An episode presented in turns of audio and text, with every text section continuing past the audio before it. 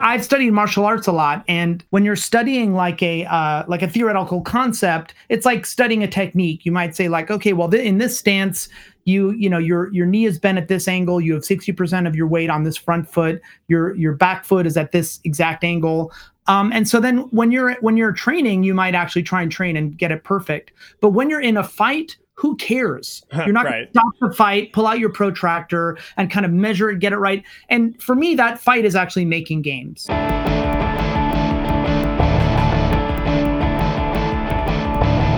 Hello, and welcome to episode 60 of the Clockwork Game Design Podcast. I'm your host, Keith Burgun. Today, I have a really cool and I think very special episode.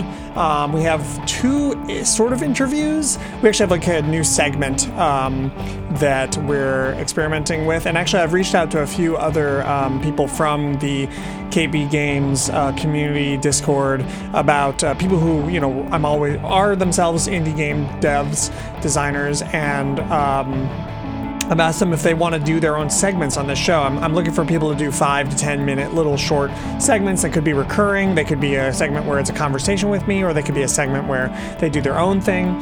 By the way, I want to send a, out a shout out to people listening. Uh, if you're a game designer and you want to send in um, a little five minute thing of just you talking about something, could be up to 10 minutes, um, ideally more like five or six minutes, um, of just talking about some topic, please send it to me, email it to me. Um, you can find my email over at my website at keithburgun.net and um, I will definitely add it. Uh, I'm looking for more content like that, a little bit more collaborative stuff. If you want to have a conversation about something, let me know. We can just record it. So I have this new uh, episode today. Today's guest is Eric Zimmerman.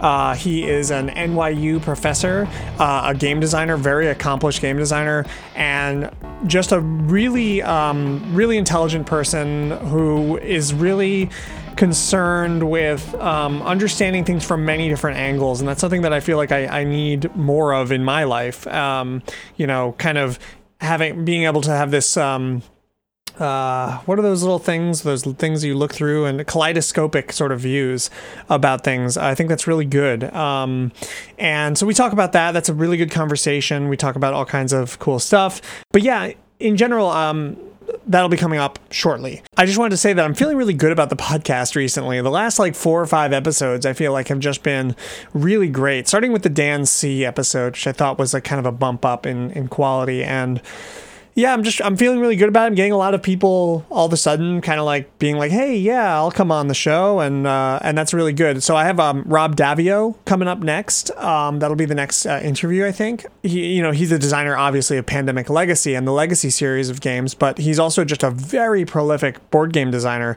Tons of work. Uh, if you look at his Board Game Geek page, it's pretty intimidating. Um, so I've got him coming up soon. I also wanted to quickly announce that uh, today, that's Tuesday on the 16th, we're starting a one week 18 card strategy game jam. And that is available on itch.io. Um, you might be able to find it through the itch page if you search uh, for me or if you search for 18 card strategy jam. Um, I will also obviously post a link in the show notes. Uh, but that's starting today. I would really encourage people to go sign up and, and get involved and and you know uh, make some make some silly fun little strategy card games. The idea is to make a, a, a functional strategy game that just requires 18 cards. That's two pages of you know eight and a half by 11 paper, which is really convenient. And yeah, that's that's the idea. I've actually got one I'm working on. I'm really excited about it. Um, and I will probably stream some of that later today. I've been streaming. I'm streaming it twitch.tv slash Keith. If anyone wants wants to come check that out, please subscribe. And yeah, uh, as always, you can support this show on Patreon. Uh, that's patreon.com slash Keith Burgun. Um, could definitely use it. But anyway, in any case, I'm feeling really good about the content that we have here and what's coming up. Um, so, yes, this interview with Eric Zimmerman, it's been a long time coming. Eric's such a cool guy, such an interesting person. He also writes books on game design. Rules of Play is his like big thing that he wrote with uh, Katie Salen. And um, really good book that really reflects like his sort of ideology, if you could call it that, um, uh, on on design and. Um, yeah, he, he's he's really great, and it was a good conversation. And um, then after that, we'll have a short segment, uh, the first segment in the uh, Design Scribbles with Brett Lowey uh, series, and I'll I'll give you a little preamble of that before we get that started. Anyways, on to the conversation with Eric Zimmerman.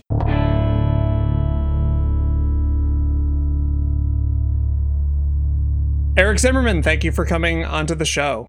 I'm so happy to be here, Keith. I have been a long time listener to the podcast, and so it's amazing to be be here as a guest. Uh, of course, I've you know I know your work, and you and I have crossed paths many times. So really happy to be here. Yeah, no, I'm I'm really glad that I got you on. Um, I, I wanted to start by just kind of because I, I don't know that much about you on a more like I know more about Frank and his his history and his past and how he came to be where he was and I know that you're kind of intertwined in that a little bit um, mm-hmm. right? Because you guys one of your first jobs together i think. Just give me your background. What was how did you get into game design? What was your first thing where you were starting to get into game design? Well in college i studied art. I have a bfa in painting and an mfa in art and technology. But my first job after grad school was working at a company called RGA Digital Studios with Frank here in New York City in the kind of early mid 90s CD-ROM era. And they were just building an interactive department in this digital studio. And uh, we were we were really um, there at the beginning of them making games. So we did a game called Gearheads. That was my first commercially published title in I think 1995. Hmm. Um, I worked with them for a few years, and I left, did some freelancing. I had one company that I had started with with friends from graduate school. Um, I worked with Word.com to make Sissy Fight in the late 90s. And then I started a independent studio in 2000 with Peter Lee in New York City called Game Lab. And Game Lab was most well known for Diner Dash, mm-hmm. but did a lot of games that were kind of of that of that early I hate to use the term, but casual games era. We did games mostly for browsers. We did some original games. We did some work with with partners and clients like Lego. We did a lot of Lego games like Junkbot, for example. Um, and so we uh, we grew to a studio of about 30, um, doing all kinds of projects and ran it for about 10 years. Since then, I've worked freelance for a while. I became a full time professor at the NYU Game Center. I had started teaching as an adjunct really right after graduate school. So I was teaching as an adjunct for about 20 years before I became a full time professor. Hmm. Um, I wrote Rules of Play with Katie Salen, uh, what's now a standard textbook for game design. Mm-hmm. And I um, had just been doing a whole variety of projects that they've included large scale museum installations with the architect Nathalie Pozzi, um, that she and I together have been making these often what feel like large scale games that you play with your body and with other people in places like Museum of Modern Art, Smithsonian American Art Museum. I've been doing tabletop games like Quantum, a strategy game that I designed, or the meta game, a uh, social card game that I designed with Colleen Macklin and John Sharp. And the three of us are now working on a new project called Dear Reader, which is a um, word puzzle game that uses classic public domain literature as the basis for word puzzles. So, um, yeah, some of the work that I've done has been more uh, commercial, some has been more experimental. But really, I'm I'm like a cheap date for for game design. I really just love designing, you know, all kinds of games from playground game, sort of physical games to to weird experimental video games like a project I did with Curious Pictures in New York and Deepak Chopra that used a Kinect for a meditation kind of game. So I've just done all kinds of weird weird stuff in in in my history yeah that's interesting because like i you know i do think of you as someone who is very like one of the most um uh you know i guess there's there's a lot of like uh kind of like battles out there in terms of like you know what should we value in games? What kinds of games should we make? What kinds of um lenses should we look at the process of game design through? Um you know and i i've always kind of seen you as somebody who is is you're just kind of like yes yes to everything but not and and i used to think that that was I I used to be a lot more like a philosophically pointed person, and I would I kind of was, you know, I, I thought that that was just kind of like a uh, someone not uh, not having a philosophy or not you know engaging. But I actually think that that that is a philosophy in of itself is the philosophy of like you know there there's there's all these different points of view and different ways of looking at things and there's something great in all of them. And i really think it's to your credit that you're able to um, have that flexibility and be able to find you know beauty and uh, and and great like things that you can take and then use in your own way uh, to uh, to to you know to build something new and something interesting and something valuable. But what it does also do is it makes me like i also still have this like chameleon feeling of, for you. Like what do you when you go home like i feel like there must be something that like you actually like are drawn to. Like when you if you were to just like play a game for the next you know quit life and just like play some game for the next like month and just really dive headfirst into it like what kind of game might it be? Um that is well, that is a really long question, but I have to comment on what you said on the first part before I answer sure. you. Um, I I definitely am kind of a relativist when it comes to game design theory. Mm-hmm. Um, but hopefully I'm not a chameleon in like the Zelig sense, right? That I have don't have any individual um, point of view of my own. Um, mm-hmm. But in but uh, I I think that um, uh, for me, and I think this has been influenced a lot by my teaching, that for me, teaching has always been part of my game design practice in my professional career. Frank and I started teaching at NYU in the ITP program right when I started my professional career. So and you know, when you encounter students, it just feels so weird to say game design is this way. Mm-hmm. This is the game design process. This is the right way. This is the wrong way. This is a proper game. This is an improper game. Right. the history of cultural forms, the ones that were most um, influential were always the ones that broke the rules of what came before. Mm-hmm. So the people that try and police boundaries about like what is a proper game or what's a proper way to do game design theory I think that it's useful rhetorically for figuring out what one's point of view is, but in the end, all of those rules are sort of brittle. Culture culture is always going to um, break its own rules eventually. Sure. And you know, you think about the way that cubism in painting, you know, completely threw out the rules of representational painting and even the impressionists and post-impressionists before it, you know, and mm-hmm. and now but now cubist painting looks like something that you would look seems old fashioned like oh look this looks like it's something that should be in a hotel in the 1960s or something right right? So sure. everything everything kind of finds its place within history. Um for me as a designer i mean there are a few things and again this is sort of the teacher in me coming out but um you know i i do believe in the iterative process. I believe in rapid prototyping. I believe in you know having a sense of the kinds of design problems you want to solve but then being kind of fast and loose and ready to improvise when you need to mm-hmm. and i think that specifically keith about your question regarding you know point of view and what games should be i think that in design as a field truth is utility something is true because it helps you solve a design problem mm-hmm. not because it's true out in nature or out in the world right. so you know i i I've studied martial arts a lot, and when you're um, when you're studying like a uh, like a theoretical concept, it's like studying a technique. You might say like, okay, well, th- in this stance, you you know your your knee is bent at this angle. You have sixty percent of your weight on this front foot. Your your back foot is at this exact angle. Um, and so then when you're when you're training, you might actually try and train and get it perfect. But when you're in a fight, who cares? You're not right. going to stop the fight, pull out your protractor, and kind of measure it, get it right. And for me, that fight is actually making games. Mm-hmm. So when you're actually wrestling a design problem, when you are when you are in the kind of collaborative effort, design solving, improvisational process of trying to kind of wrap your arms around what's the next the next place to take this design or this process or or this this this production group as we move forward you know into uncertain realms together theory is there if it helps you and points mm-hmm. of view are there to help you sometimes you want to be a formalist gearhead because you're balancing a spreadsheet but other times you have to be be a human being and think mm-hmm. about like, what are the emotions and psychology that this person is feeling and you know i maybe the single most influential person uh, on my thinking has been Bernie DeKoven. Do you know him? The well played game.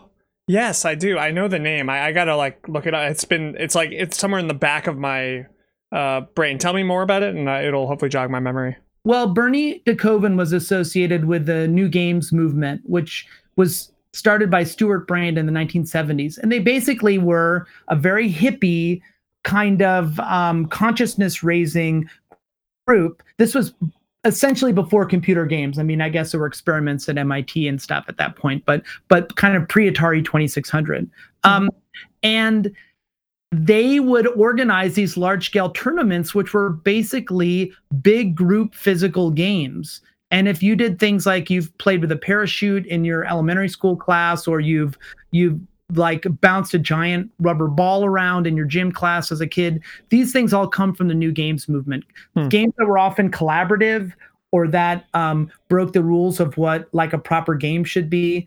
Um, and they were often narrative. They often were very playful and absurdist. So they often were quite hard rough and tumble games at the same time so there's a whole variety of them and they they came out with these two amazing books called um, new games and more new games that are basically source books for playground style games to play but bernie wrote an, an incredible book called the well played game mm-hmm. and some of the ideas in there are so prescient in terms of what's interesting to kind of cutting edge game design theorists today. For example, he was super into the idea of blurring the distinctions between players and designers. And so he the, for him the well played game was a game that players evolve as they play. That the game is flexible enough that we as a community are generous enough with each other. The point is not to win a game, the point is to achieve the state of playing well together. Hmm. And do that like if you're if you're playing with a kid and you're trying to teach them how to play chess or something, the point is not to just demolish the kid every time. Sure. The point is to to have the kind of social awareness to say, well, how maybe I'll you know take away some of my pawns and give myself a challenge or maybe I will, you know, let let let him always or or her the kid I'm playing with always take a move back.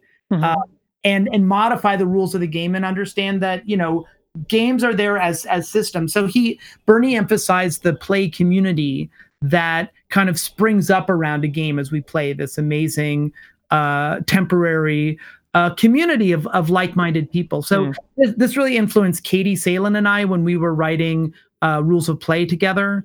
And um, yeah, it's really influenced me. Bernie is kind of uh, um, had a very spiritual approach to to games and play. He was very much into the experience of play and how it opens us up to each other, how it opens us up to um, new kinds of experiences. Um, you know, it was it was protest and cultural revolution in a very hippie sense, in a sense of like not how do we deliver this important cultural message to the rest of the world, but instead, how can playing a game change us and transform us and make us better people? Hmm.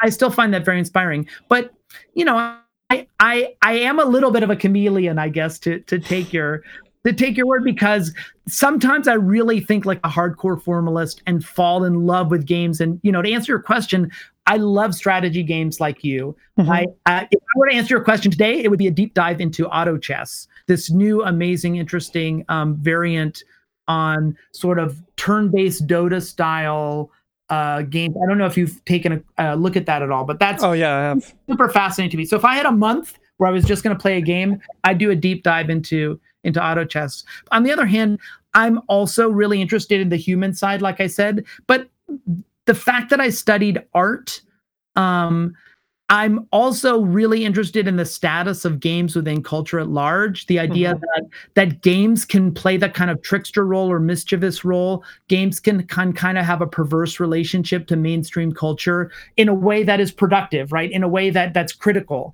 in a way that that shakes people up and makes them think differently about who they are and and what they're doing. So I'm I'm a, I, I'm a cheap date. You know, I love experimental gameplay. I love crunchy formula systems.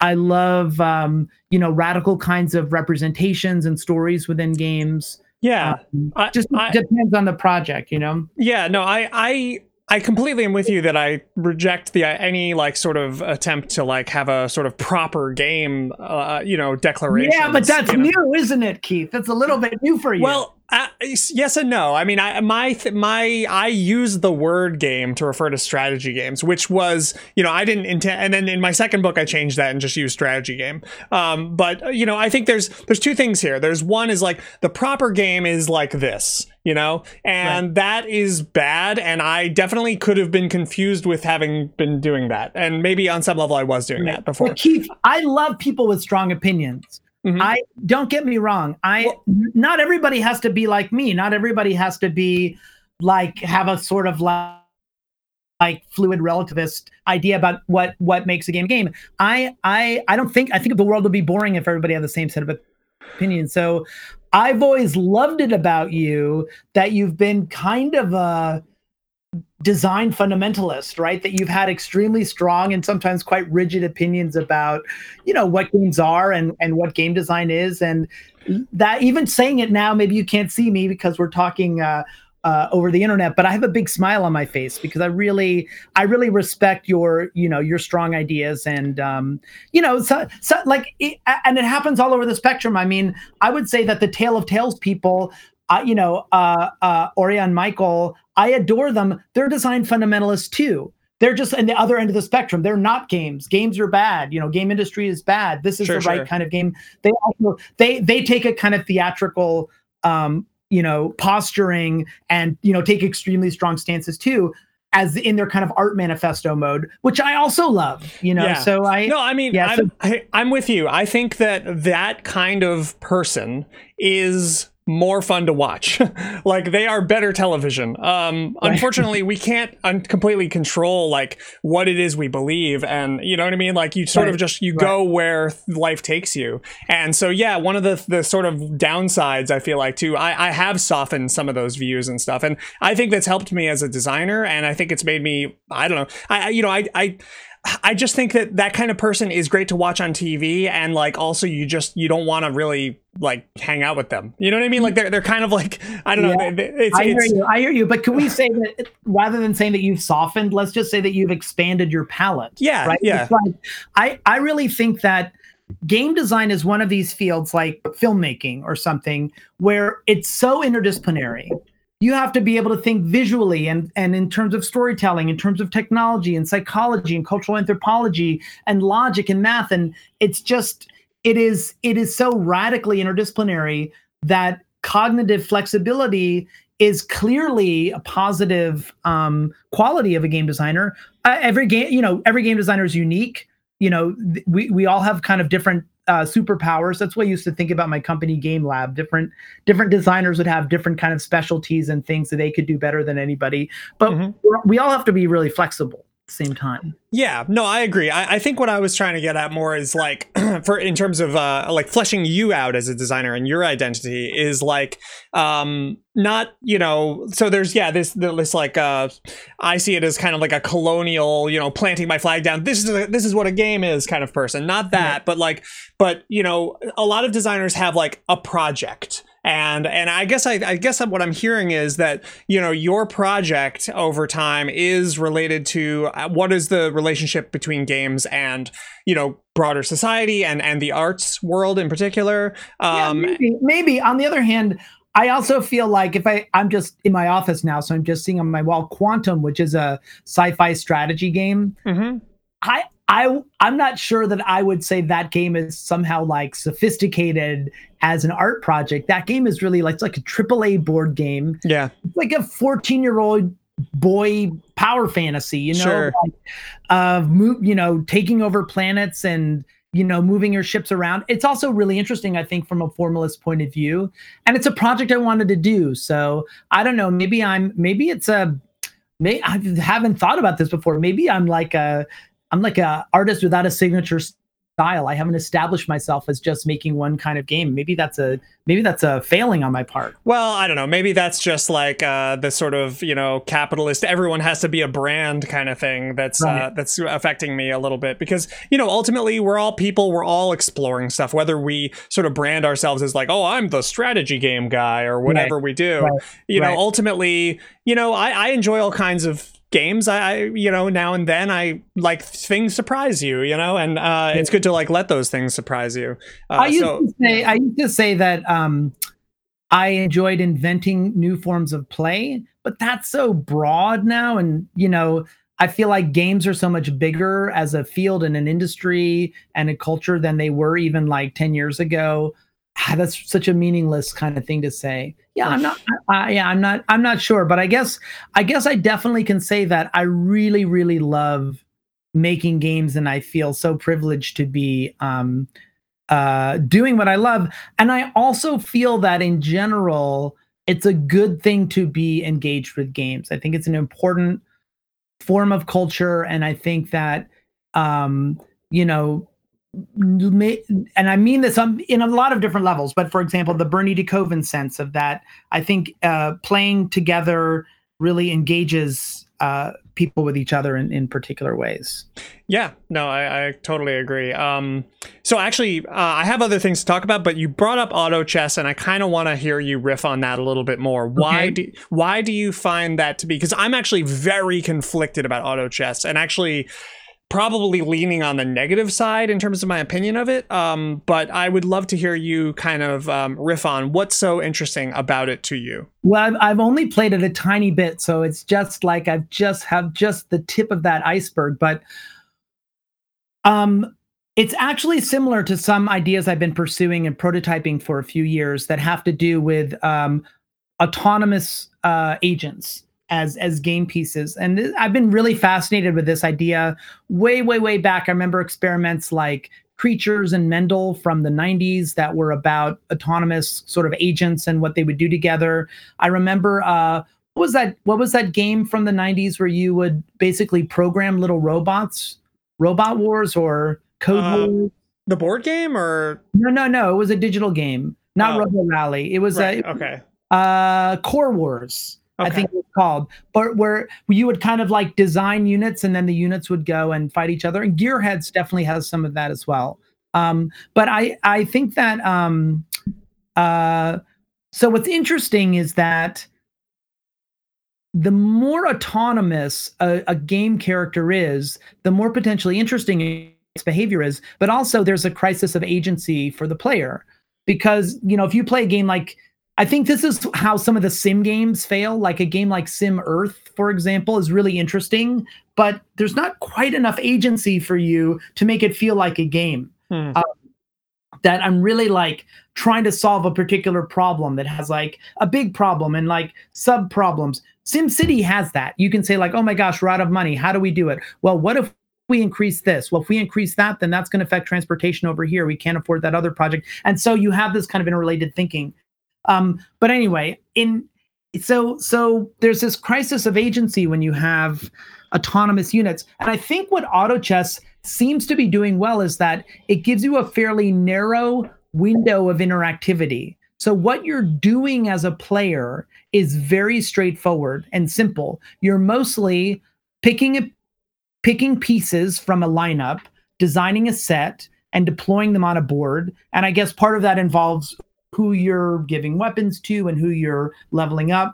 Um, and it's all this kind of interesting combinatorial explanation uh, exploration of this kind of big space of possible units. But then the the they act by themselves. So you're you're just like winding up the toys and letting them go, and then you watch them fight each other. And I think that that's there's still so much depth and interest there. I think it's interesting that um, uh, that the that and for me that's elegance. And I know that you write about elegance too. Elegance in the and I think you also use the same thing the the Buckminster Fuller effort to effect ratio. So that y- that you're not doing that much in terms of you're not micromanaging every unit's interaction with each other but you still feel that your decisions have a lot of weight and meaning and value. It just it feels like it's potentially a really cool space to explore combinatorial complexity um, I also think it's interesting how it's kind of borrowing from, you know, an elimination tournament structure, which feels influenced by um, uh, battle royale style structures, mm-hmm.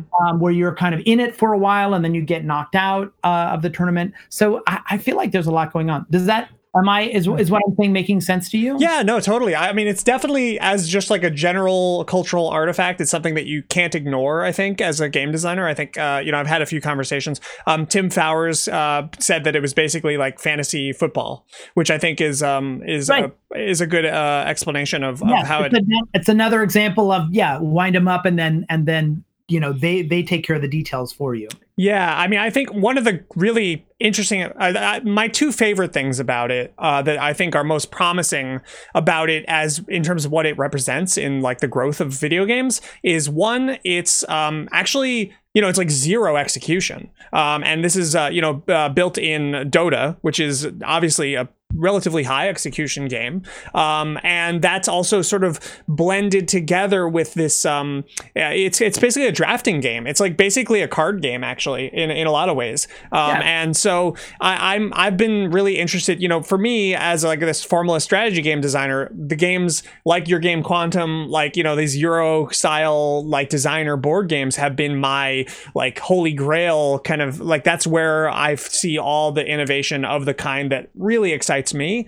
And um, and and so to see i think dota auto chess sort of to me looks like a bit of a merger between video games and those kinds of games where the, it's starting to blur together it's starting to kind of come together and you know it, it, to me it seems like you know if you look at it just as like a drafting game like there's so many interesting cool drafting games in the board game right. space and this this sort of feels like oh uh, that's cute video games are trying a drafting thing and it's like you know but it really does represent like a, a, a major step up in that kind of interact interaction while at the same time I think continuing this, if you look at like from RTS games like StarCraft to Dota to auto chess it seems it, i mean at least in that space it seems like people are like going like less and less execution um, which is interesting to me as someone who you know i i generally one of my things inside my project of strategy game design is i i i am skeptical of execution as uh as something that uh you know is ultimately like helpful to uh design I think what's yeah, what's I, I remember when in the early days of real-time strategy games when Dune 2 came out and then the first Warcraft um, in the 90s, they always seemed like, oh, this is kind of like the promise of toy soldiers. Hmm. Like toy soldiers as a, you know, like as a young boys play fantasy. It's like you set them all up and then they're going to f- walk to each other and fight each other. Except in this case, if you have to click and select and move them and give commands and they have some autonomy, but you're moving them around. And so um, auto chess is really seems like it's, you know, it's really setting up the toy soldiers and then then they're fighting each other. It makes a lot of sense. I I I think what what's interesting is that there's also some some wonderful UI issues as well. Um, and that's um, you know like really showing exactly the ramifications of your decisions and exactly who's fighting with what. I it was they were it's been a little impenetrable to me in terms of exactly trying to follow the action but i, I know that that just comes with a lot of time and, and watching a lot of matches. Like i said i've really just started looking looking at that. But i agree with you. I think low execution uh, in terms of you know low skill, physical skill or hand-eye coordination is super interesting. And that doesn't mean a game doesn't have to be deep, right? Mm-hmm. Poker is really deep, chess is really deep. Um, and but I I'm my my history has generally been in games that are more of a mass audience or general audience even if they have one one foot in like a more in depth i always like i always think you have to have you know a really good and clear and easy to play game design to kind of lead people in to to um into those depths. Um so that's that's why I, I agree with you that that games that don't require a huge skill time investment where you can start having a uh, an interesting experience right away are are super interesting. Um yeah no I'm, I, it's definitely something i'm going to be keeping tuned to. And it's interesting too that there's also um you know there's like uh so riot just released their own team fight tactics. There's the dota underlords. I'm sure there's like five other companies that are all making the, you know their own versions of yep. this. So it's interesting to see how um there's all these like different tendrils design concepts you know sub designs um right. kind of floating around. And we get to see in real time like how do they all adapt and right, you know which right. ones do well. genre. Yeah very cool yeah, it's very it's, cool. Yeah. Okay, so I also wanted to ask you about your recent talk. Uh, games are not good for you. Um, I, I, I I read through the slides, but I wasn't totally able to uh, like piece it all together. So why don't you give me the whole rundown? Like, what was that talk about? Um, where'd you give that talk again? I, am forgetting right now. I, I gave the talk at the Games for Change festival, and I had given a, a version of it at the Serious Games Festival last fall. Gotcha. Serious games or mean sorry meaningful play conference. It's called meaningful play, and both of these events are kind of geared towards games that are valued not just for their fun and entertainment. So it's mm. it's like educational games or games for training, games for activism, games for change is really the premier kind of serious games event I think uh, around the world and it's uh it's a very cool festival. It's been going on for many many years, more than 10 years I'm pretty sure. And um uh my talk was meant to challenge those people a little bit um and just say what are we doing? Like what what do you what do you think you're doing when when we talk about um you know games for change and you know I I guess I I I'm sort of the loyal opposition. I really support that community. I've certainly mm-hmm. done a lot of work in the educational game space. I see work with companies like Lego as being kind of like one foot in fun and one foot in, you know, kind of cognitive learning, just like real Lego blocks. Um, mm-hmm. And some things that I've done have been even more explicitly educational. Um, we did a project at my company, Gamelab, uh, called Gamestar Mechanic, that was designed to uh, let kids create their own game. So it's kind of like a game design tool, but without programming. So it's kind of like a drag and drop uh, game design, game building thing that still exists mm-hmm. online. It's a little long in the tooth now, but it's uh, it's still online. Um, and I even helped start uh, the Institute of Play, which it was a nonprofit that that designed whole schools based on games and play as a model for learning. Um, so I never was, I wasn't a staff in the organization, but I was on the board and I helped start it. So I just to say that I've been involved in some of these games and learning thing, even though it's not the focus of my career. Um, so so I really am the loyal opposition in a sense. But sure. I, you know, at that conference, which was a really great conference, there was a lot of people just hyping games are going to change the world games can do this we're here to change the world games are going to do all this stuff it just was the the the worst kind of silver bullet language you've mm. ever completely unapologetic yeah. like hey everybody we know how great games are. We know how they're going to change people's minds and thinking and uh, to me it's all about the details. Well, what are you actually saying? Right. You, you can't point to another form of culture and say yeah right images.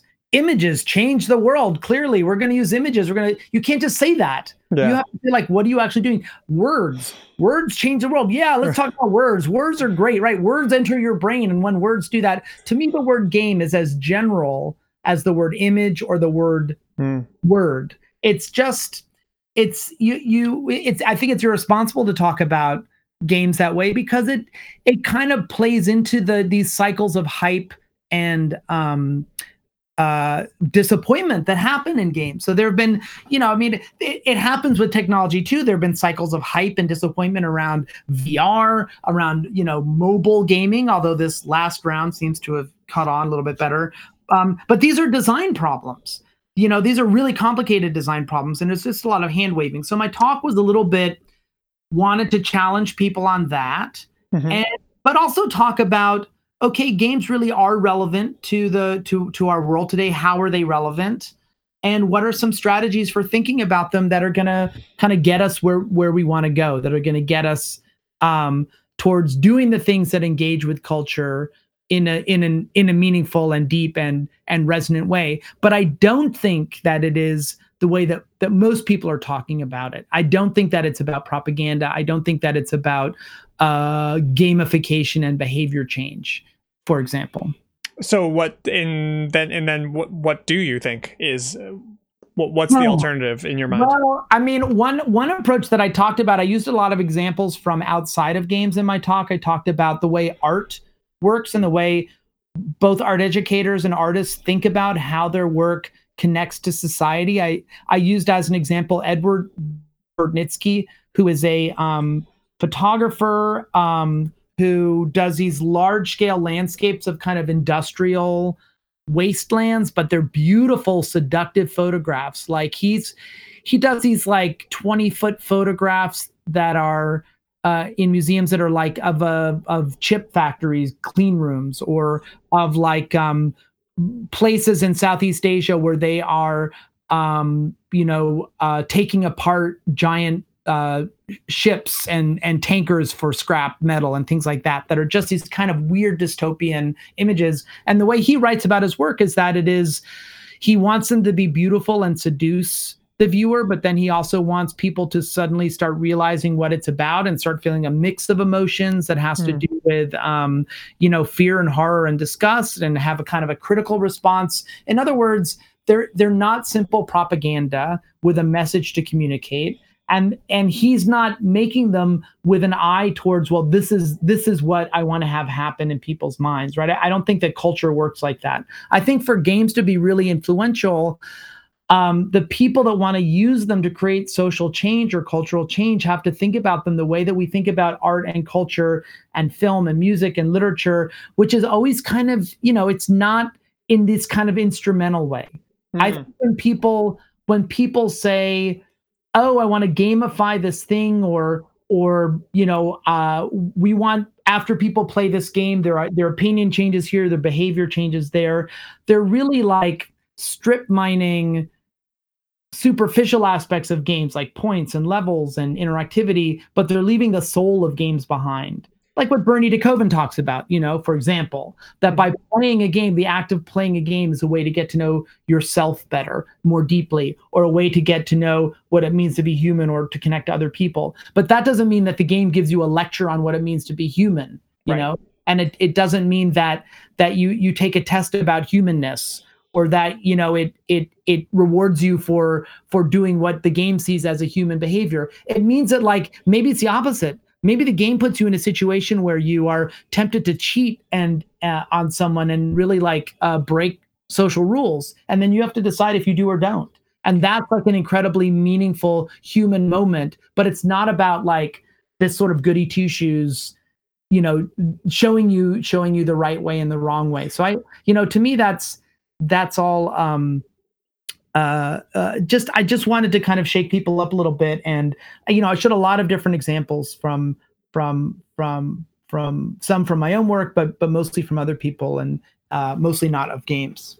So yeah, what what resonates to me about that is that um, there is even in the games for change type of movement or serious games uh, movements, there are um, like so there's a way that when you just talk about process uh, and this is something I, I learned a, lo- a, lot about, you know, in, in studying like the world of politics, is that you can kind of like focus a lot on process so that you don't have to actually look at like issues, like actual, like what are the actual, what are we specifically discussing rather than the mechanics of how we would go about doing something. You know what I mean? So, and this is one of the problems and the the downsides of being too overly formal um, is that you sort of get obsessed with process and how actually mechanically you would do things.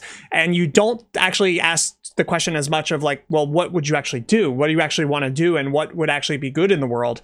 And so i think it's interesting to hear that even in this space it sounds like some part of the problem is an over overly formal view or, or just a sort of myopic view of um, you know something like gamification. Well well gamification for what to what end? Like why you yeah, know? right. um I think my my big critique of gamification is that I believe that as a designer, every every game implies a model of what it means to be human. So every game kind of constructs a notion of who the player is. Sometimes explicitly through the intention of the designer, sometimes implicitly through the genre or through the, you know, the what just what happens in the game.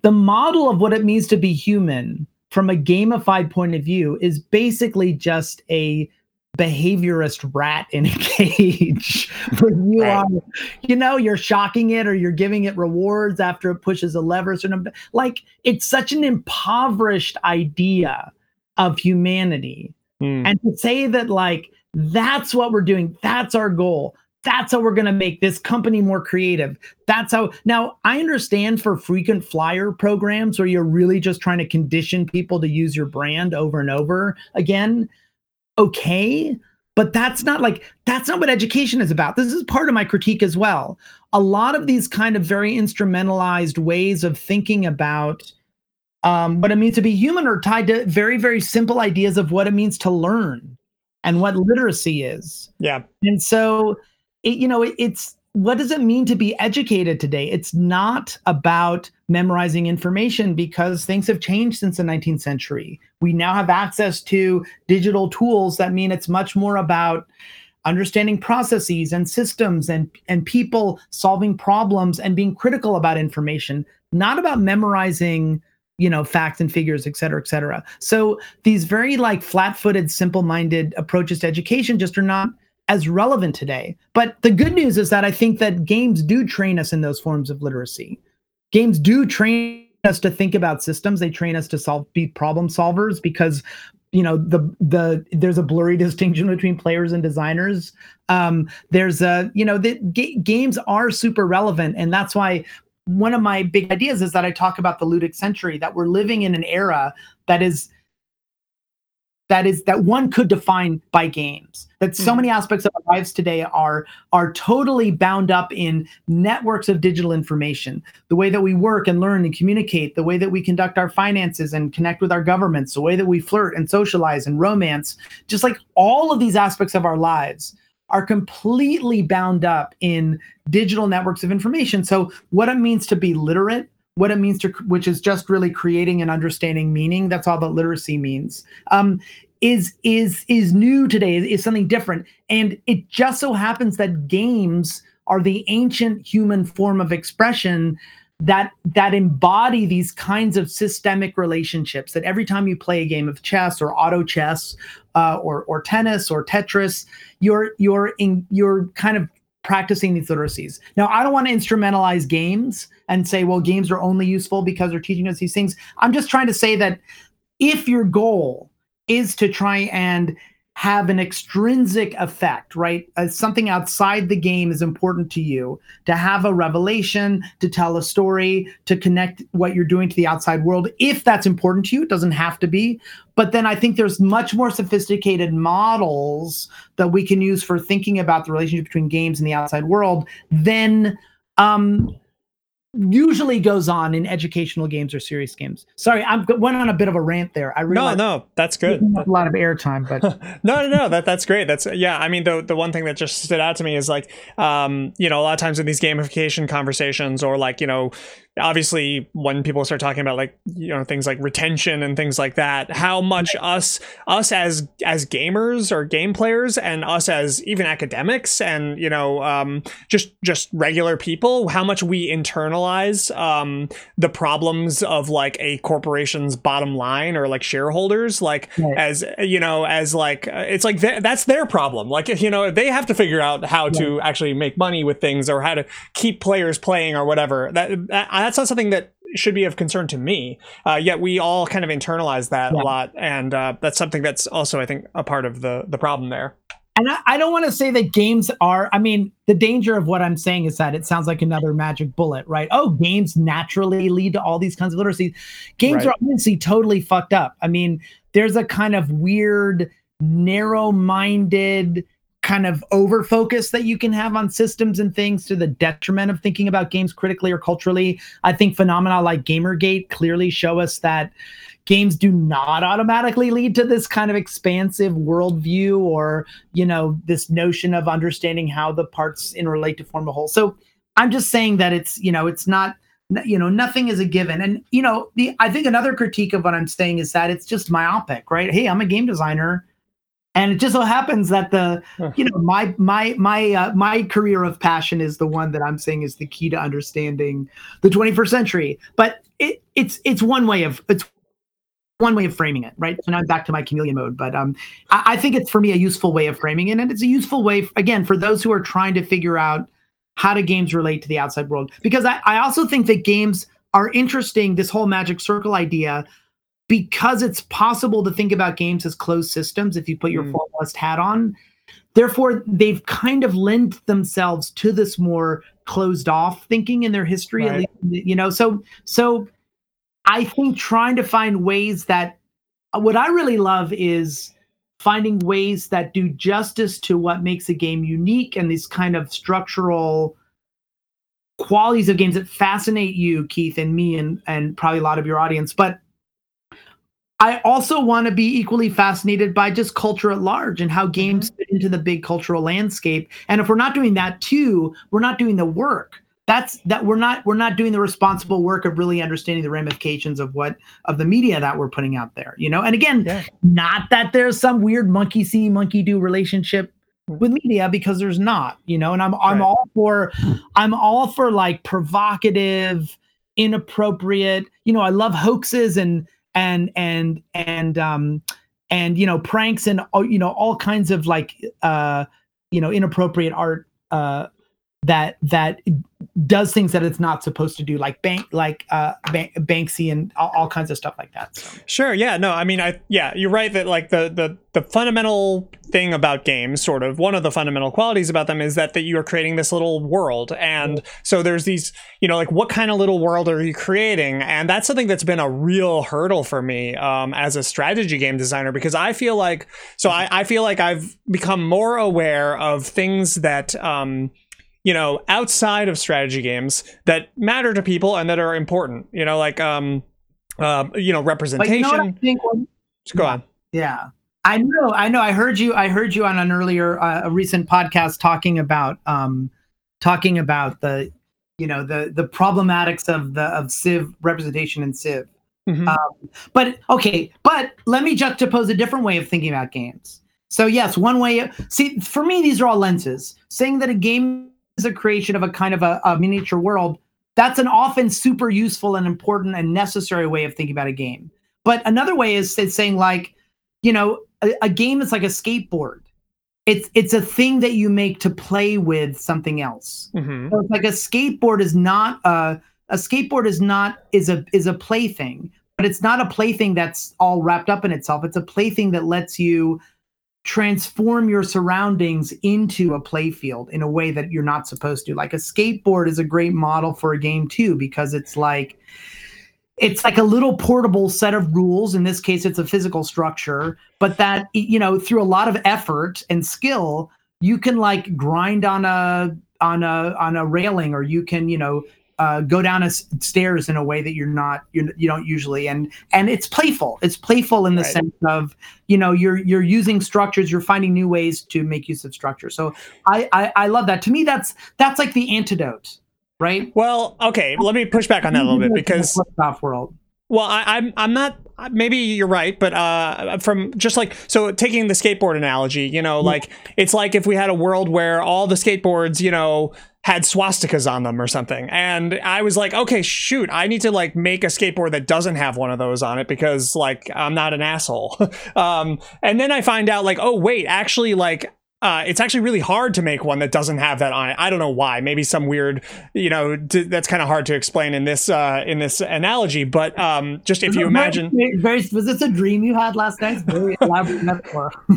no, but I'm just saying, like that's that's kind of where I find myself in this strategy game situation. Is that like a lot of the aesthetics, whether you look at it as a skateboard or or any, in I don't know, maybe there's other lenses, or maybe I'm not understanding what you're saying. But like it, it appears to me that like the a lot of the strategy, the aesthetic aesthetics of strategy games and what people enjoy about strategy games are themselves sort of like fundamentally tied up in things like domination and you know like like uh, seeing people as others and like you know ranking people and uh and just and a lot of things that are maybe a little bit trouble for you know for if you care about uh portraying things in a way that's like responsible. And so it's hard. Do you know what I'm, do you see what i'm kind of getting at? Yes yeah, yeah, yeah. I yeah, I yeah, I agree. Um I think that there's interesting ways of splitting that difference. Like for example, um I told you that I was going to try and work it in, but a project here so here we go. A project that I'm working on now is um called Dear Reader. I'm working on it with local number 12, the same people that did the card game, the meta game, but this is a video game. Um and it uses public domain literature like Alice in Wonderland and Moby Dick as the basis for a series of uh, word puzzle games. So you're actually what you're doing is kind of reconstructing um, pages from these books, but by by by doing actual um, uh, things like swapping letters around or words or lines or or getting rid of, of words we've randomly added. It's procedural puzzles. There's 20 more than 20 different procedural puzzles that get applied to literature. And so for me, this is like I really like this. One of the things I like about this project is that it it has a skateboard aspect that it's it's basically a procedure that could be applied to literature. So the world in this case is a cultural terrain of these class these books, but then it there it is an actual game. It's a design game. There's lots of interfaces and and leveling and and balance and uh, you know uh, experience design and screen design and all the stuff that that that goes into it. So um, uh, that's I don't know. To me, that's it. That it's kind of a example of a game that that we're able to have the skateboard aspect, but also the strategy game kind of closed aspect too. So yeah, yeah. Um, no, I, I, there's certainly games. I mean, you know, arguably most games involve some some kind of strategy. You know, um, I guess um, I'm I'm, t- I'm speaking a little bit more narrowly in the kinds of. I guess you could say maybe maybe and, and maybe that narrowness is the problem itself, right? Like, um, there's this kind of you know classical multiplayer competitive strategy game concept, and right. maybe maybe the terrible toxic things that I want to avoid are wrapped up in that inextricably. But well, maybe I'll give, I'll give, you another example. I've been working on an idea. Uh, I mean, I love deck building games, mm-hmm. but I just feel that the the kinds of like what what is a every game is, is games are usually about conflict, right? The content in games is territorial conflict, conflict between characters, military conflict, sometimes economic conflict, or but I, you know, like I, you know, for me, what's interesting would be could you model a different kind of conflict? Like i'm i'm thinking about a deck builder as a way of doing a portrait of someone. Mm-hmm. um interesting. so so it's still you know you're still like you're encountering obstacles in your daily life and then those obstacles are like a little deck that you're battling.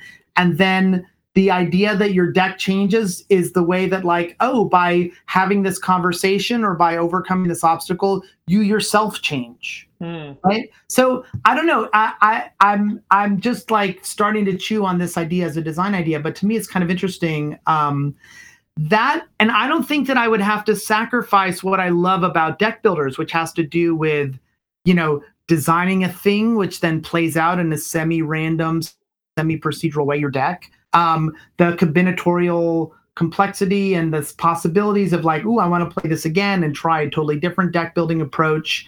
Um, the the kind of the roguelike aspect of getting random opponents or randomized opponents in some way. So I don't think I would have to sacrifice any of that, but it doesn't have to be. Um, but but that again could could kind of be interesting on both a gameplay and a cultural level. And from a game design point of view, it's interesting the way that it it brings those together. So I these are really tough, interesting design problems.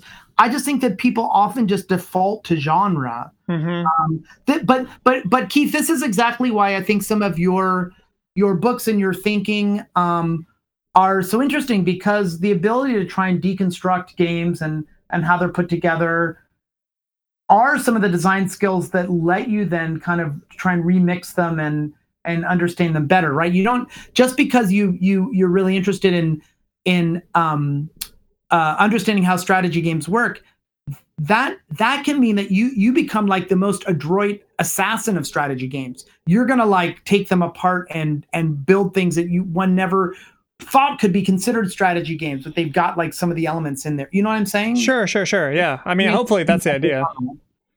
Um, by the way, I should tell you, we had a. Um, I don't think I mentioned this, but I had a, a, independent study with some MFA students last semester that it was a systems thinking um, uh, reading group, mm-hmm.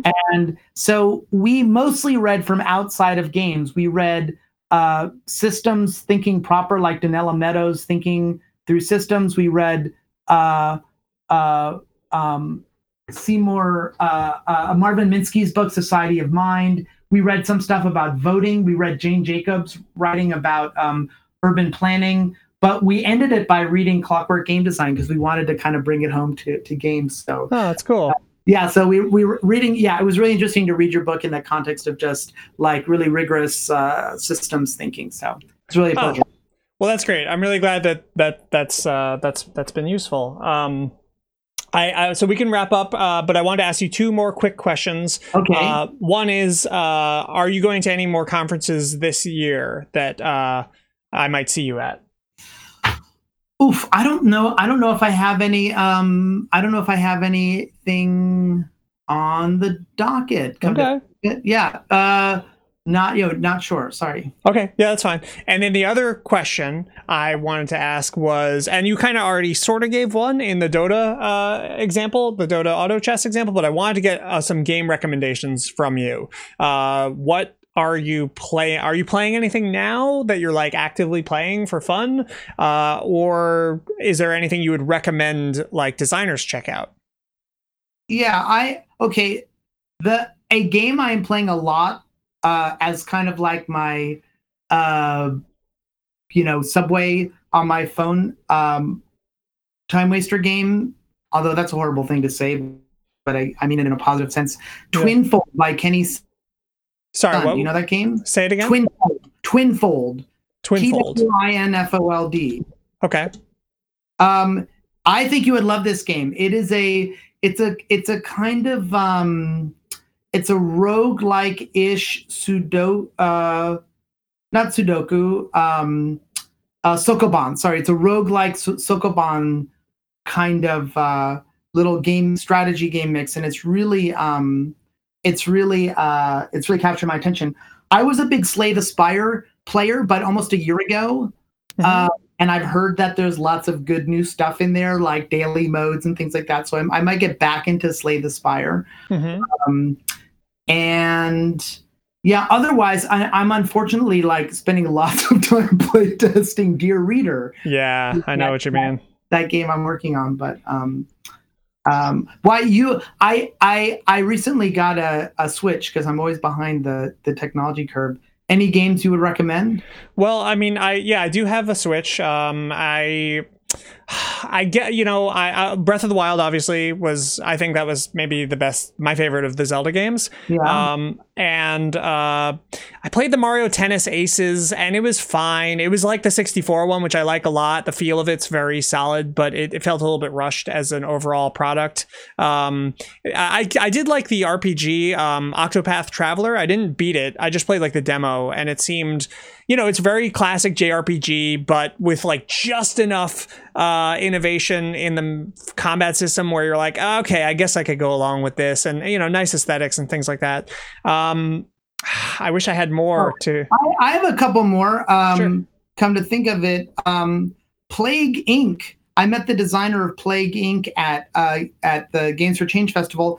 That's a kind of an interesting game because it breaks a lot of rules of good game design. Um, but it has been, I believe, in the top ten of mobile games for years. Mhm. So that that thing is doing uh, really really well. Um, there's also um, Meteor Fall is an interesting game. That is I've been playing that on on an iPhone. Meteor Fall is a very simple deck building game, and I, I just I mean simple in the sense that it's interactively simple. It feels like every time you you you draw a card, you just decide do I play it or do I not play it. So Mm. it feels like rains interactively. Yeah. Um, but it is a deck builder and it is really interesting. And I'm fascinated that, you know, like I said, like we were talking about with auto chess, um, maybe that's on deck for me to to to to dive into next. But um, like I was talking about with auto chess, um, it is a it is a simple interactive window into a really large and complicated landscape. And I love those kinds of games. Yeah, no, me too. Um, I'm, I'm, I'm, I, I- often go back and forth on like, I feel like a lot of those things tend to be too simple. Um, you know, where they're like, uh, because I'm always looking for the game that I can just like sink the next five years into. you know what I mean? Um, Player what's that? As a player, you mean? As a player, yeah.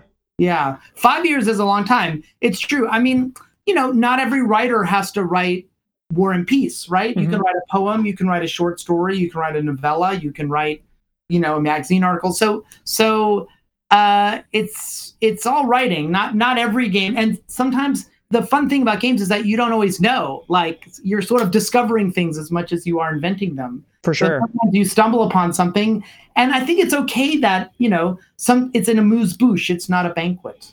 Mm-hmm. Um, Yeah.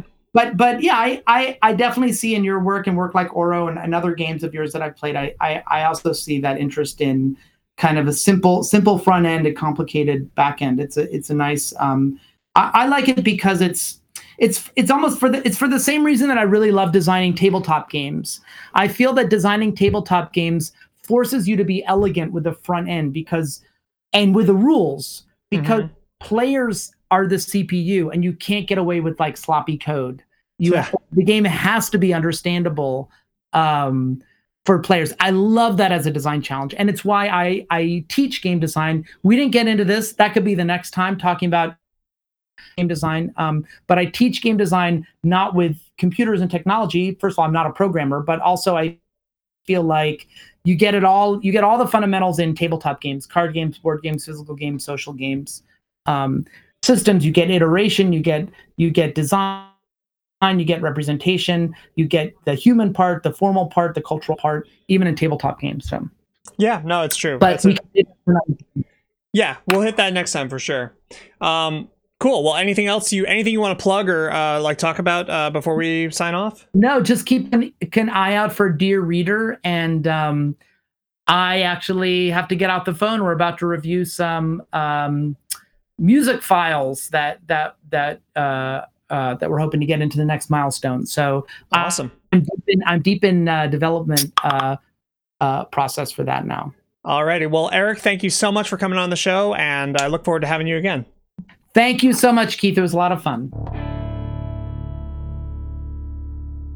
Okay, so I, it's funny. I was uh, actually just sitting and chatting with uh, uh, Brick Road, aka Brett Lowey, um, the d- lead designer and developer. I think the only core developer at Brain Good Games. They're the developers, well, the developer behind uh, Militia. Um, Minos Strategos, um, Axes and Acres, um, Solar Settlers, and right now they're working on Militia 2, which I am very pleased to announce that uh, I did some music for. Um, but anyway, uh, I had Brett on. Uh, we we just started up a Discord, you know, voice chat, just because I was having a lot of trouble with one of my board games, um, Gem Wizards, the card game, and we uh, were just talking through some problems. Uh, he actually really helped me a lot, which was really great. Um, and then all of a sudden, we got into this conversation about randomness, and I was like, "Wait, stop, save this!" And I just I hit record on my recording application, and so this was kind of actually an impromptu um, recording that you're hearing. Um, we didn't schedule this or plan this or anything, but I found it really good, and I thought it would be cool to throw it on there. And then after that, we talked about, hey, let's make this into like a segment where we like have these little quick conversations and he agreed. So we're gonna in the future have on some episodes, not all, um, uh, design scribbles with Brett Lowey is what it's gonna be called. Uh, I hope that I can make a uh, little jingle. I already got some some like uh, ideas in mind for how it could sound. Um, and so yeah, uh, this is the kind of thing that you could do too if you if anyone listening is interested in this kind of thing. Send me some a pitch. You know, send me. You can just send me a finished little MP3 or whatever of you saying your stuff. Um, but yes, please enjoy this first ever uh, episode of, and of course, Brett Lowey has been on this podcast before. You can go back to one of the first, it's like in the first 10 episodes or so. I think it's a very early episode where we had Brett Lowey on. Definitely check out his games, braingoodgames.com. Really cool stuff. Um, very interesting designer who uses single player ELO in I think all of his games, which is awesome. I, I'm not sure if I know of any other um, developers who do that. Um, so, anyways, uh, without further ado, here's my conversation on randomness with Brett Lowey. Now, okay, so okay. Well, yeah. So- well, I guess my point. Yeah, go ahead.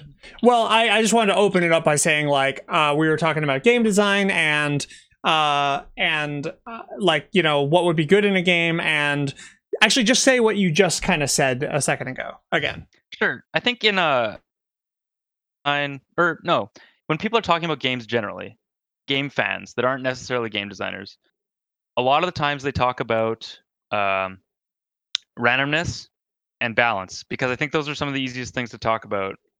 Um, in games. And it's like you get a very visceral reaction to both, right? It's like if you lose to something that's overpowered or whatever, you have a visceral reaction to it, or that you perceive as overpowered. And the same thing is with, with RNG. Like if you get bad luck in a game and you lose to that, it's like very visceral, right? Mhm. But but if you look at the kind of games that people actually play and enjoy, uh, they quite often have healthy doses of both.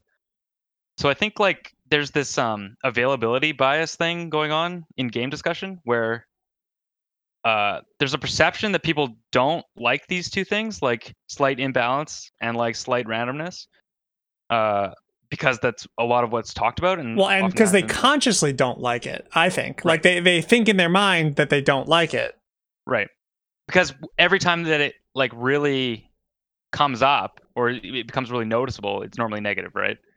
But if you look at the games that people actually play and enjoy, and even like a lot of the moments that they're enjoying in games, like somebody will top deck like a Wrath of God or something in a in Magic uh, at a Pro Tour or something, and it's like such a hype moment, and like I don't know, like people just really enjoy that kind of stuff. Yeah, same. Uh, another example would be like stealing Baron in League of Legends. Uh, Yeah, exactly. Well, Well, yeah. So, yeah, Go go, ahead. well, I was gonna Well, say. All right, you go. we we have thoughts. but yeah, it's the same thing in like uh I don't know, like a fighting game or something. Like there'll be a player that play I don't I don't know. I'm so far behind on Street Fighter or whatever, but like some player will play like Akuma the whole tournament, right? And like Mhm. Akuma will be like the best or the character that most people are playing, right? And then like it'll get to the grand finals and then be playing against like some other character, right? Like somebody's pocket strat character. And it's like I don't know, that's like the whole underdog story thing, right? It's like you know, I hope that he can like use his you know, unrepresented character to like triumph over the OP or whatever. Sure. Yeah, I mean, so this is this the reason I was like, I need to record this conversation is because, um, uh, well, a you know, I I've been wanting to have you back on my podcast anyway, Yeah. but but b um, you know, I've been recently thinking about, and actually, I thought a lot about this after Auro came out, was the Mhm. idea of a game that like is sort of designed to win forum uh, arguments, and uh, Yeah, versus a yeah, game that like people really you know are excited to play. And That's a good way to, that's a good way to frame it. yeah yeah yeah and so um i don't know It- it's it's tricky because i i i i don't know if i i love uh, it's weird like I, i'm kind of like well do i but do i love games that are really random and really imbalanced like because like i don't like magic that much but maybe i don't like magic for some totally different reason Well, I Um, think there's also a threshold, right? And I Yeah. think everybody's threshold is different. Like some people can tolerate uh, randomness or imbalance more than others. sure There's like a personality dimension to it as well. But I think by and large, almost everyone has a higher tolerance than they think they do. Yeah, I think that's true. It's it's hard to, and that, that's that it points to like the difficulty in really even pegging down where your own threshold is, and Yeah. and and you know also just how random a game is. Like, man, when you ask people, like to me, I as someone who is very much like this, like uh, randomness, you know, uh, hunter or something. Uh, you know, Yeah. uh, for me, if you if you ask me how random a game is, like I I've thought about that a lot, and I I feel like I can give you a uh, an answer that I feel like I can defend and stuff. But like, I- if you ask most people like how random a game is, they they really just uh, even people who play games seriously and stuff, they're just like, I you know, I don't know, like what do you want from me? You know, like leave me alone. Um, well, it, yeah. Well, it's something to do with like you. Well, first you have to measure like the skill of the players somehow, and then you have to measure like what impact that skill is having on determining the outcome. Yeah, So it's like for even it's just incredibly hard to measure, right? yeah, Because there's like Yeah. multiple dimensions. You have to combine them with like statistical analysis. and it's like, yeah, whatever. uh, You're are you- like, oh, this is random. right. Yeah. So are you are you playing? Um, the, have you played any of the auto chess variants yet? yeah, I, I play. I played a few games of Underlords now. Okay, yeah. Um, So so to me th- that might be a good like, you know, uh discussion point because like to me Perfect example. Yeah. yeah, like to me that game is very very very random. Like way more Sure. random than than most of the games that, you know, I guess not more random maybe than Magic, although it might be more random than Magic because of those um the fights and the ways that those those kind of it's almost like a Peggle situation with those fights, you know. Yeah. Um, kind of. uh yeah and so uh I don't know. I mean, it's one of the most. I would say it's one of the most random games I've maybe even ever played. But at the same time, like it, it you know, I, I also get it how it works because like it's like fantasy football, you know, where you uh, which is totally random. Like God, you're you're you're picking like think, if you think about fantasy football and how random that is, really like the number of like constraints and like you know physics weird properties. Like some football player might hurt their leg, and then your yep. fantasy football team now is bad, and like you know, there's just so many things that can happen that can cause you to win or lose in fantasy football that are completely unpredictable and uh, and random by any you know valid use of that term. And so anyway, this is like the video game version of that, and um, you know, and and and it's it's people love it and. Well, I think the localized randomness is really good. I, I think that's what like people really like. It's like, oh, I got a really good hand, or, or, I don't know what you would call it, like an underlords or whatever. It's like this five is like really good. I can like match up and get my my set collection done or whatever. Yeah. But it's like in underlords, the structure is such that like you do so many trials. Well, you know, in theory at least, like that you do so many trials that it kind of like iterates it out. You know, or even like there's like the re-rolling mechanic, right, for later in the game where you can like re-roll like I don't know whatever 20 times or something to find the last level five that you need, or you know, right yeah you know it is still very random but like or like with magic or whatever it's like yes there's like a 60% win rate for the best deck against or like the best deck matchup against the worst deck matchup or whatever. But like you iterate that out over like a tournament of trials right? Right. Like you still you know i think it has both properties that people like where it's like the better things tend to do better but worse things can do good you know? I think people like both of those things. Yeah i think so. Um yeah i mean because you know i do believe that it is ultimately some force of non-randomness or or you know player agency which creates meaning in games. If if something yep. is completely random it's meaningless. And um and and you know um, I think, but what's I'm what's kind of occurring to me uh, is that all this time, maybe it hasn't so much been randomness, even of the bad kinds that I that I often write about, that bothers me as much as it is so, like, what's another reason that I might not like Magic the Gathering? Well, the game state is really transient. Like, there's not a yeah. lot of like structural stuff that you're doing. Like, um, it, it, you know, everything changes really fast, and you're getting all these cards, and like, you know, units are flying on and off the board like pretty fast. And yep. it may be that that that's the problem: lack of structure. Um, yeah, it's be- like very well, it's very tactical, kind of like yeah, yeah the games you get a new game state all the time, so it's like like forget all that crap. Like this is what's happening now.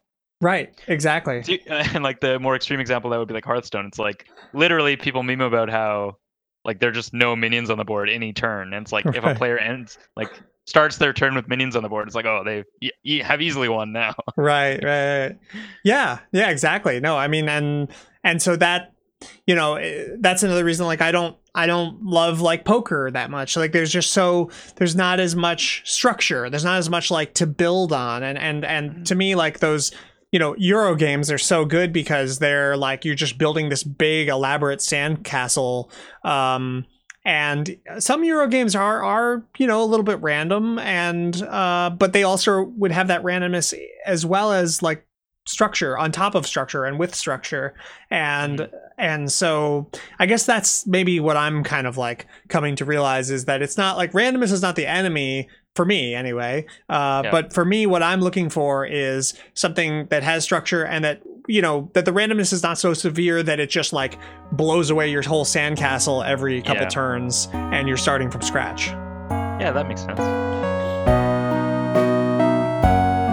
and that's the show. Thank you so much for listening. Thank you to my patrons for making the show possible. Uh, thank you to Eric Zimmerman for coming on, and as well as Brett Lowey.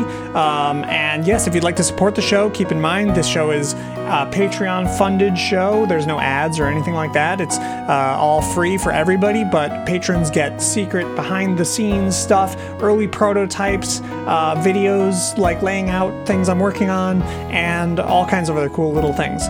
So, um, but mostly it's about supporting doing this kind of work. There's not a lot of people doing this kind of work out there um, where, you know, it's really an, a semi academic, it's like half academic, half, you know, it's like half research, half like actually trying to produce these things and put them out into the world and into the marketplace. And um, so if you value that, please consider contributing a few bucks to the Patreon at www.patreon.com slash Keith. Anyway, see you next time. Thanks for listening.